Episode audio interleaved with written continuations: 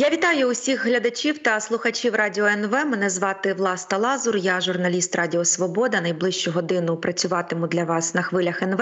І до нашого ефіру вже долучився Павло Клімкін, міністр закордонних справ України 2014-2019 роки. Дипломат. Доброго ранку. Доброго ранку, вітаю вас, пані Власта. І так само буде радий бути з вами і з вашими слухачами. У нас сьогодні е, такі два дві теми великі для розмови: це Сполучені Штати е, і Угорщина. І е, всюди є свої причини, чому про це ми маємо сьогодні поговорити. Давайте почнемо з Угорщини, тому що я так розумію, сьогодні в Україні чекають угорського гостя Петер Сіярто, міністр закордонних справ Угорщини, має прибути сьогодні до України. Я так розумію, в його задачі входить підготувати візит Орбана і Зеленського в найближчому осяжному майбутньому. Перед візитом ми бачили, що медіа, яке входить до неформальної медіа імперії Віктора Орбана, опублікувало таку досить е, різку антиукраїнську, я би навіть сказала, публікацію. А деякі угорські е, депутати, здається, тим часом заявляють, що вони будуть претендувати. Угорщина буде претендувати на українські території у випадку, якщо Україна е, програє війну з Росією. На що ви чекаєте від цього візиту? Як ви поясните оцей набір е, таких ну не дуже так би мовити позитивних публікацій і заяв з угорського боку, які з'являлися перед цим візитом. Звісно, оскільки сам по собі візит, е, який би результат він не приніс, е, багато кому не подобається. Так що зустріч е, незалежно від результату є непоганою історією. Сіярта, звичайно, не є незалежним політиком в Угорщині. Він е, завжди виконує і достатньо чітко виконує вказівки Віктора Орбана.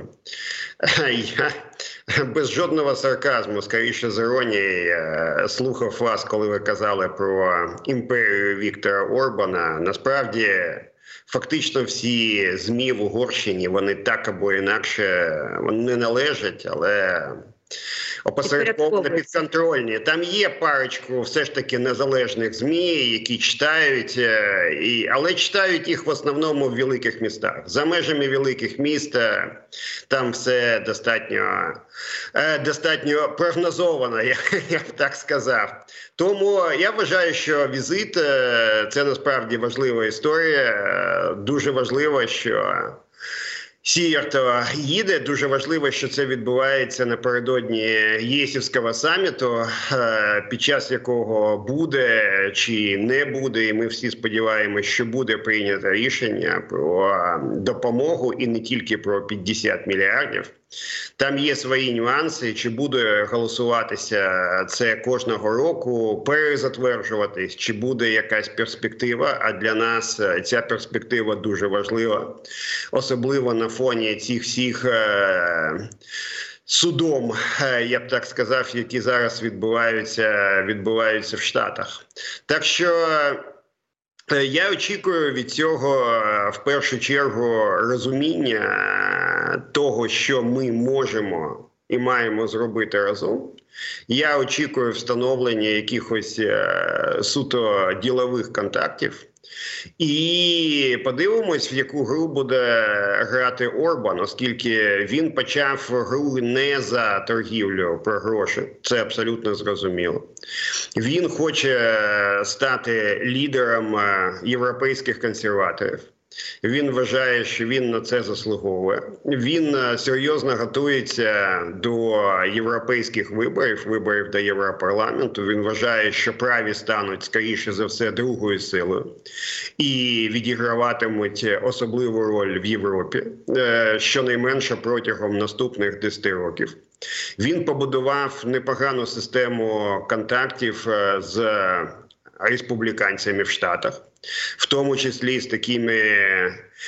Е, Знову таки правими крилами і не тільки трампістами. У нього є своя система контактів е, з Китаєм, своя система контактів з Путіним. Тому він грає стратегічно. Він вважає, що прийшов його час. Але це не означає, що ми не можемо грати свою гру. А він хай грає свою. І подивимося, як кожен грає свою партію. Знову ж таки, оцей контакт Навіть якщо Пітер Сірта не є незалежною фігурою, все одно важливий. А оця е, заява, я так розумію, це лідер ультраправої партії. Так заявив про те, що е, в разі е, в разі програшу України у війні його партія буде претендувати на частину українських територій. Ну йдеться, мабуть, про про Закарпаття. Це це варто розцінювати як заяву, як точніше бажання кабінета Віктора Орбана чи самого Віктора Орбана? Чи це варто сприймати так, що це особиста заява окремого депутата? Це точно не особиста заява. Праві партії, і особливо такі, як вони є в Угорщині, вони завжди використовуються. Питання в тому, чи їх використовує Орбан, чи їх використовує Путін, чи вони там разом їх використовують. Е, от у мене насправді є така підозра, або якщо хочете інтуїція, що разом. Російське посольство і е, дуже активно діє в Угорщині. У них є сталі зв'язки з угорськими правими партіями. Там е, вся структура цих правих партій е, перезавантажується. Тобто, там же ж зараз партія Орбана фактично домінує, але з правої сторони від е, Орбана завжди були інші партії. Зараз з'являються нові, і це звісно маніпуляція. Це не випадково відбувається напередодні візиту. Чи звертати на це увагу? Звісно, чи боятися цього однозначно ні, оскільки це звичайно хтось, хто знаходиться на периферії, якісь маргінали, навіть в угорській угорській політиці вони є маргінали, але чи, чи будуть їх і надалі використовувати 100%? Угу. Ще одне питання по Угорщині. Е, Financial Times тут писало, що е, нібито в Євросоюзі розробляють якийсь е, план на випадок, якщо Будапешт відмовиться надалі підтримувати Україну. Євросоюз готовий підірвати економіку Угорщини, і навіть нібито є вже план дій на цей ну на цей випадок. Як як ви думаєте, що що мається на увазі, і які реальні інструменти можуть бути використані? Бо інструментів насправді в Брюсселя є дуже багато, але які реально можуть бути використані щодо Угорщини? Я не думаю, що Євросоюз буде підривати економіку Угорщини. Це невигідно. Це невигідно ключовим е, компаніям Євросоюзу. Е, існують е, дуже усталені зв'язки. Наприклад, німецький бізнес себе дуже добре почуває в Угорщині, оскільки Орбан там створив абсолютно передбачуваний простір для для його роботи. Подивіться в німецький німецький бізнес, як себе почуває. Навіть Райнметаль, який з нами багато працює по зброї, де він приймає рішення будувати нові свої виробництва, частково, звісно, в тій самій Угорщині. Так що економіку там підривати ніхто не буде. А от е, притиснути, обмежити право голосу, наприклад, що можливо за сьомою статтєю договору про ЄС. Обмежити все ж таки надалі виплату грошей, і у Євросоюзу, якщо він захоче, є дуже багато важелів. Питання чи буде він їх використовувати, і головне, як він буде їх використовувати, це сьогодні головне питання. Якщо не головне, то одне з головних для європейської солідарності. Орбан прекрасно розуміє, що застосовувати обмежуючі заходи до нього напередодні європейських виборів це насправді непроста і навіть кепська історія. І я ж казав, що він грає в стратегічну гру, і таймінг, е, час, часові рамки він дуже непогано розрахував. Але я схильний вважати, що Орбан е, піде на компроміс. Він його собі вже намалював. Питання тільки наскільки і за скільки він його продасть, і знову таки я кажу, що це не торгівля тільки про гроші, це торгівля, в тому числі про майбутні посади в Євросоюзі. Це торгівля, щоб його потім не чіпали і залишили в спокої після європейських виборів. Тобто він багато що хоче. А що він отримає, подивимось найближчим часом. Можливо, в принципі, е, візит угорського е, міністра закордонних справ е, до України вже є свідченням того, що Орбан готовий піти на якісь компроміси з Україною, тому що ну тому, що візит Сіарто передбачає, що відбуватиметься підготовка до візиту Орбана. А якщо приїде Орбан, то значить він вже готовий говорити з Зеленським і готовий і готовий про щось домовлятися. Я, Я правильно розумію? Те, що Орбан готовий зустрічатися, це очевидно. Питання на яких умовах. Орбан е, точно не буде зустрічатися без того, щоб щось для себе отримати. Йому важливо отримати щось всередині. Будь-які речі, які він може продати напередодні виборів до Європарламенту, йому однозначно в нагоді. Е, Його е, політика по відношенню до закордонних угорців зараз страждає і критикують е, в Угорщині навіть до- в, в, люди, які знаходяться навколо Орбана. Подивіться, що відбувається. Кількість угорців вона менша в тій самій Словаччині, про які про яку ми тепер багато говоримо. Колись угорські партії обов'язково мали золоту акцію. Ви бачите, щоб вони мали зараз якусь золоту акцію уряді Фіца? Нуль. В Румунії також їх менше. Ну насправді це доволі болісні питання для угорців. Братислава, до речі, та сама столиця Словаччини, колись була столицею Угорщини. І вся та закордонна політика Орбана стосовно угорців вона поступово веде до зменшення угорців, так само як і українських угорців стає все менше і менше. Ми ж це теж бачимо на Закарпатті. Вони просто виїжджають спочатку в Угорщину, а потім далі. Причому по світу, як мені кажуть, в Будапешті виїжджають і в Канаду, і в Австралію, і куди тільки не виїжджають. Тобто, це історія дуже непроста. І Орбану від нас, особливо напередодні виборів, теж багато що потрібно. Йому потрібно показати, як кажуть на пальцях, що його політика працює. І Орбан е, досвідчений політичний ігрок. і Він в цю гру буде і далі грати. Так що я схильний вважати, що зустріч Орбан Зеленський найближчим часом відбудеться. Добре, чекаємо тоді зустрічі Орбан Зеленський і переходимо до наступної теми. Сполучені Штати. Ну, по-перше, е, на 9, е, на 9 лютого вже запланована зустріч е, Байден і Олаф Шольц у Вашингтоні, наскільки я розумію. Мабуть, будуть говорити про допомогу для України. Конгрес ще цю допомогу не затвердив. Німеччина звертається до Брюсселю і просить провести аудит, тому що вони справедливо вважають, що вони найбільше допомагають Україні серед країн Європи. М, Але тим часом е, в сам- в самих Сполучених Штатах дивіться, е, Трамп має успіх е, ось на останніх, зокрема праймерис у Нью-Гемпширі. І після цього низка конгресменів, сенаторів заявили про те, що Трамп тисне на республіканців у конгресі, щоб вони не ухвалювали допомогу для України. Ну можливо, Трамп хоче присвоїти там якусь перемогу щодо кордону вже на свій рахунок, коли він, якщо він і коли він стане президентом, тут якщо або коли не знаю. Е, Ось е, і на цьому всьому тлі е, Шольц їде їде до Байдена. Що чекаєте від цієї зустрічі? І як в принципі оця внутрішня внутрішньополітична повістка Трамп, вибори, праймерис, Байден буде в осяжному найближчому майбутньому впливати на рішення Конгресу щодо допомоги? Візит Шольца до Байдена це не тільки про нас, як би нам е, цього не хотілося. Є і інші питання на порядку денному. Є питання власне політичної ситуації в Штатах. Трамп е, ніколи не був е, фанатом Європи. Ні в якому сенсі не знаю, чому так відбувалося, але не був фанатом. І в Але він здається фанат Орбана, про якого ми, ми щойно говорили. е, хто фанат Орбана? Е, Шольц? Трамп, Трамп, Трамп. А, Трамп? Ні, ну, я ж думав, Шольц. ніколи цього не чув. Насправді е, для Європи зараз є питання балансування ризиків.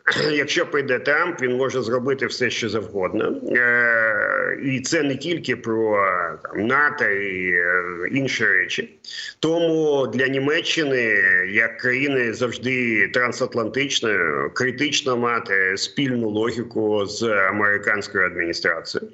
Звичайно, має бути спільна лінія стосовно Китаю. Там є дуже непрості свої нюанси, але однозначно щось буде говорити про допомогу. Щось прекрасно розуміє, що безпека Європи без безпеки України неможлива на перспективу. Німці дійсно починають вкладатися в допомогу більше, і те, що вони дають, е, особливо в цьому році, це найбільша військова допомога. Вони номер два після штатів. Вони дуже критичні нам і по озброєнню, і по економічній допомозі, адже німці в основному дають гранти, а не кредити. І це теж дуже важлива історія. І ми за це вдячні. І звісно, це цінуємо. Але тепер Шольцу потрібно зрозуміти: а якщо американська допомога і надалі відкладається, то що роблять європейці? Як вони будують ці місточки? Що вони перекривають, що вони не можуть перекрити? А ряд позицій по зброї вони, звісно, не можуть перекрити, оскільки вони це просто не виробляють. По снарядах це історія зрозуміла. Снаряди можна виробляти їх більше, оскільки це питання інвестицій, це питання логістичних ланцюжків. Але все ж таки Петріот Європа не виробляє і ще певні речі теж е, не виробляє. Ну і є дуже багато питань про стратегію, як далі ем, адміністрація Байдена буде відбудувати стратегію. Є питання стратегічної стабільності, є питання, яке поступово наближається, оскільки в 26-му році припиняється дія договору про контроль над стратегічними озброєннями, які Росія поклала. Е, кудись невідома, поставила на гальма, але тим не менше формально дотримується. І це теж непроста історія для німців. Я думаю, що німці почнуть е, обговорювати і вже починають обговорювати з американцями питання стратегічного стримування Росії і питання ядерної парасольки, оскільки у бритів у французів вона є, а у німців його е, такої парасольки немає. Тобто, цей візит він набагато більш більший за масштабом ніж просто ми, але ми присутні так або інакше, фактично в кожній темі, яку я назвав. І це для нас теж е, важлива нагода, і ми маємо говорити з американцями і з німцями про те місце, яке ми маємо отримати всіх цих планах. Я маю на увазі стратегічне стримування, і стратегічна стабільність і європейська модель безпеки. Ми маємо довести своє бачення і по можливості. Я думаю, що це відбуватиметься найближчими днями. Провести такі, звісно, конфіденційні, але ефективні консультації з американцями і з німцями, оскільки від результатів цих переговорів багато що. Для нас залежить і концептуально, стратегічно, і в сенсі власне плану і послідовності е, європейської і американської допомоги.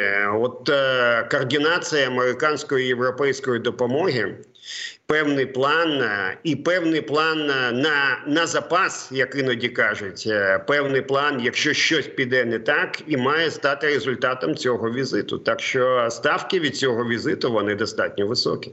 Я ще я ще подумала про те, що мабуть вони також будуть обговорювати, е, можливо, це гучно звучить, але перспектива війни е, Росія проти НАТО, не знаю, там гібридна війна або ще якась атака, тому що е, нещодавно німецькі медіа писали про те, що саме Німеччина готується до можливого, можливо, це був просто план навчань, але можливо і ні, до можливого зіткнення Росії і НАТО. І якраз німецькі медіа про це писали, як я розумію дані в них від німецької розвідки?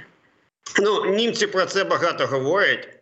Багато говорять на рівні політикума, на рівні збройних сил. Е, це фактично не є темою в німецькому суспільстві. Поки що німці також прекрасно розуміють, що на сьогодні потенціалу в Росії для такої атаки немає. Його не буде завтра і післязавтра, але цей потенціал може виникнути за декілька років. У них є свої моделі. Вони також моделюють, е, яким чином Росія може показати, що п'ята стаття НАТО вона насправді не така вже і п'ята. Це стаття про колективну оборону. Навіть е, навчання НАТО побудоване частково на логіці, що Росія, наприклад, може спробувати перерізати е, коридор між Балтійськими державами і Європою. Тобто є різні плани, про які тут напевно нема часу говорити, але розуміння потенційної загрози, не загрози станом на сьогодні, але потенційної загрози Росії, що Росію до цього хтось теж має там якось підштовхувати. Е, воно в європейських країнах поступово зростає, і я бачу по змісту і характеру дискусії в багатьох європейських країнах, що тут прогрес однозначно є, і всі прекрасно розуміють, що потрібна нова стратегія стримування. Поки що всі вважають, що без штатів вона неможлива, але в якийсь момент, як ми з вами говорили, може прийти Трамп і сказати: а тепер Європа мене не цікавить, буду я дружити з кимось іншим. Ну умовно. І це теоретично можливо. Я думаю, що цього не відбудеться, але ризики, які стосуються стратегічної стабільності, вони абсолютно критичні. І Шольц це буде обговорювати з Байденом. Це абсолютно очевидно. І в мене по по допомозі останнє питання. Ну ось на, на на минулому тижні е, писали американські медіа, що після тривалих консультацій е, низка республіканців і скептично налаштованих, і менш скептично налаштованих неохоче, але все таки погодилися прив'язати е, українську допомогу для України до кордону з Мексикою і проголосувати за це. Але після того, коли Трамп переміг на праймеріс у Нью-Гемпширі, здається, він почав на них тиснути або можливо вони за замовчуванням почали його боятися боятися і е, почали відмовлятися від е, цієї ідеї. Е, поясніть, навіщо це Трампу? Навіщо він, якщо ви погоджуєтеся, що він може тиснути на республіканців? Навіщо це йому зараз? І а що це власне для України тепер означатиме? Поки що перші праймерис, які відбулись в Айрі і в Нью-Гемпширі, були дуже передбачувані. Вони були відповідно приблизно до ну до е, опитувань. Але якщо ми візьмемо Айову, то ну подивіться, скільки проголосувало за Трампа: 55%, начебто круто. Але від 14% республіканців, які прийшли на ці праймеріс, фактично ніхто з, з а не тільки ж республіканці, власне, є навіть в цьому республіканському штаті. Е, дійсно, багато хто в конгресі не хоче зараз сваритися з Трампом. І Причина очевидна: їм перебиратися так само в конгрес. А Трамп на сьогодні має приблизно половину республіканської партії. Але я думаю, що тут компроміс буде знайдений. Питання тільки в тому, який це буде компроміс, оскільки для нас це критично важливо.